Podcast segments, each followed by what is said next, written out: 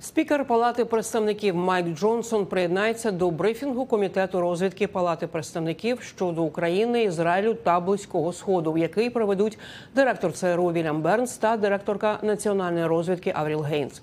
Тим часом у Конгресі США тривають суперечки між республіканцями та демократами щодо питань нелегальної міграції і убезпечення південного кордону країни, вирішення яких прив'язали до погодження додаткового фінансування для України.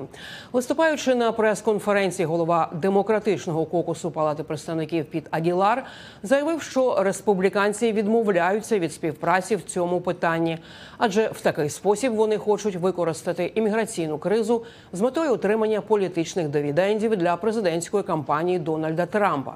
Своєю чергою спікер Джонсон назвав це припущення абсурдом.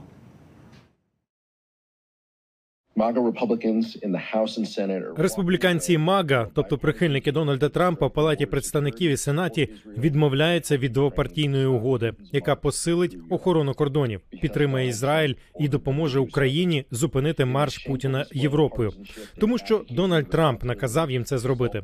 У ганебному прояві партійності вони зрікаються своєї відповідальності вирішувати проблеми від імені американського народу. Навіть Міч МакКоннелл здався Володимиру Путіну, і він здався Дональду Трампу.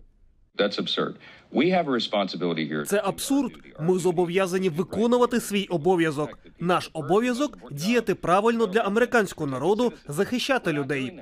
Перше і найважливіше завдання федерального уряду захистити своїх громадян. Ми не робимо цього за президента Байдена. У нас є лише крихітна, як ви знаєте, тонка як бритва. Більшість фактично зараз більшість в один голос у палаті представників.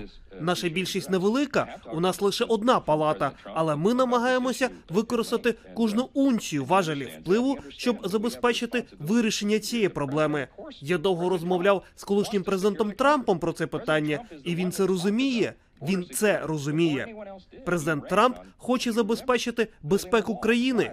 Президент Трамп це той, хто раніше за інших говорив про безпеку кордонів. Він балотувався на цьому, як ви пам'ятаєте, на побудові стіни, тому що він бачив цю катастрофу. Він знав, що якщо ми не отримаємо контроль над цим, ми опинимося у такій ситуації. І тому президент Трамп застосував свої виконавчі повноваження. Він використав свою виконавчу владу, щоб взяти цю систему під контроль. Президент Байден рефлекторно вчинив протилежне, і саме це спричинило цю кризу.